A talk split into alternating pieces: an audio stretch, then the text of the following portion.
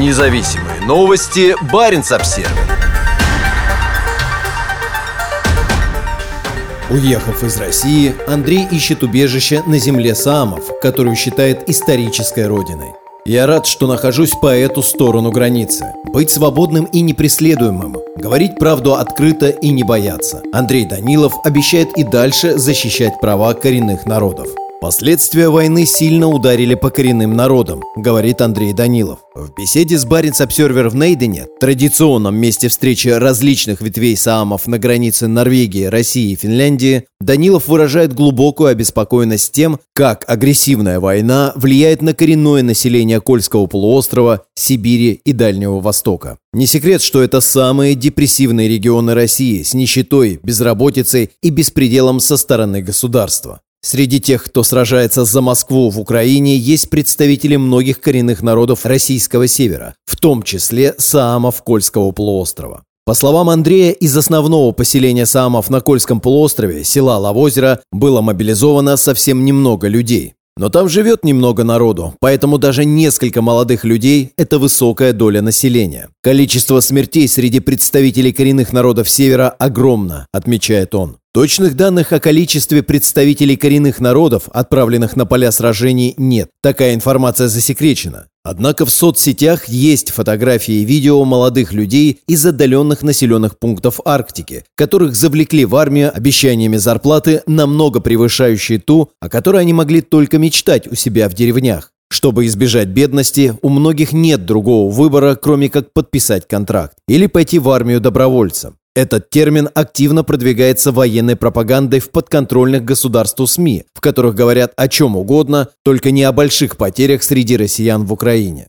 Кроме того, многие были вынуждены отправиться на войну после объявления Владимиром Путиным 21 сентября частичной мобилизации. Данилов отмечает, что война в Украине разделяла саамов не только внутри России, но и за ее пределами на самом севере Европы. Некоторые саамы поддерживают действия Путина. Одна из организаций кольских саамов даже подписала обращение в поддержку войны в Украине, рассказывает он. Активно поддержал войну и использовал Z-символику саам Иван Матрехин, бывший руководитель общественной организации содействия правовому просвещению и сохранению культурного наследия саамов Мурманской области. В результате Союз Саамов принял решение временно приостановить официальные встречи с российской стороной. Союз создавался в качестве представительного органа саамов 4 стран – России, Финляндии, Норвегии и Швеции. Сегодня встречаются только представители 3 скандинавских стран. Сотрудничество, продолжавшееся 30 лет, приостановлено. Так что мы видим, что война очень сильно повлияла на саамов, объясняет Данилов.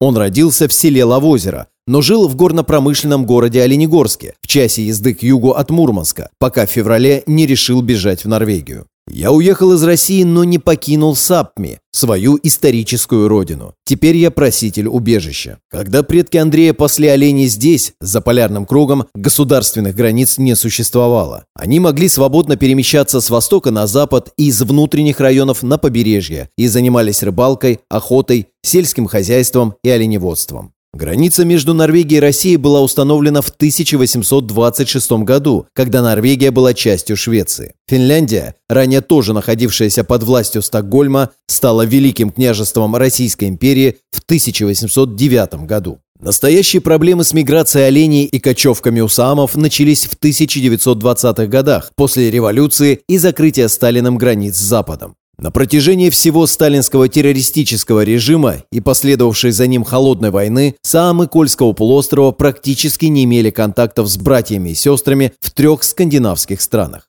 Сейчас Андрей является свидетелем второго железного занавеса, разделившего коренной народ Европейской Арктики. «Мы продолжаем общение. Есть интернет и социальные сети, где саамы активны. Очень надеюсь, что сотрудничество возобновится, и мы снова сможем посещать совместные мероприятия по всей территории Саамми», говорит Данилов и заканчивает цитатой из известного саамского фильма о восстании 1852 года в Каутакейна. «Мы должны говорить и пытаться понимать, даже когда надежды нет». Независимые новости. Баренц-Обсервер.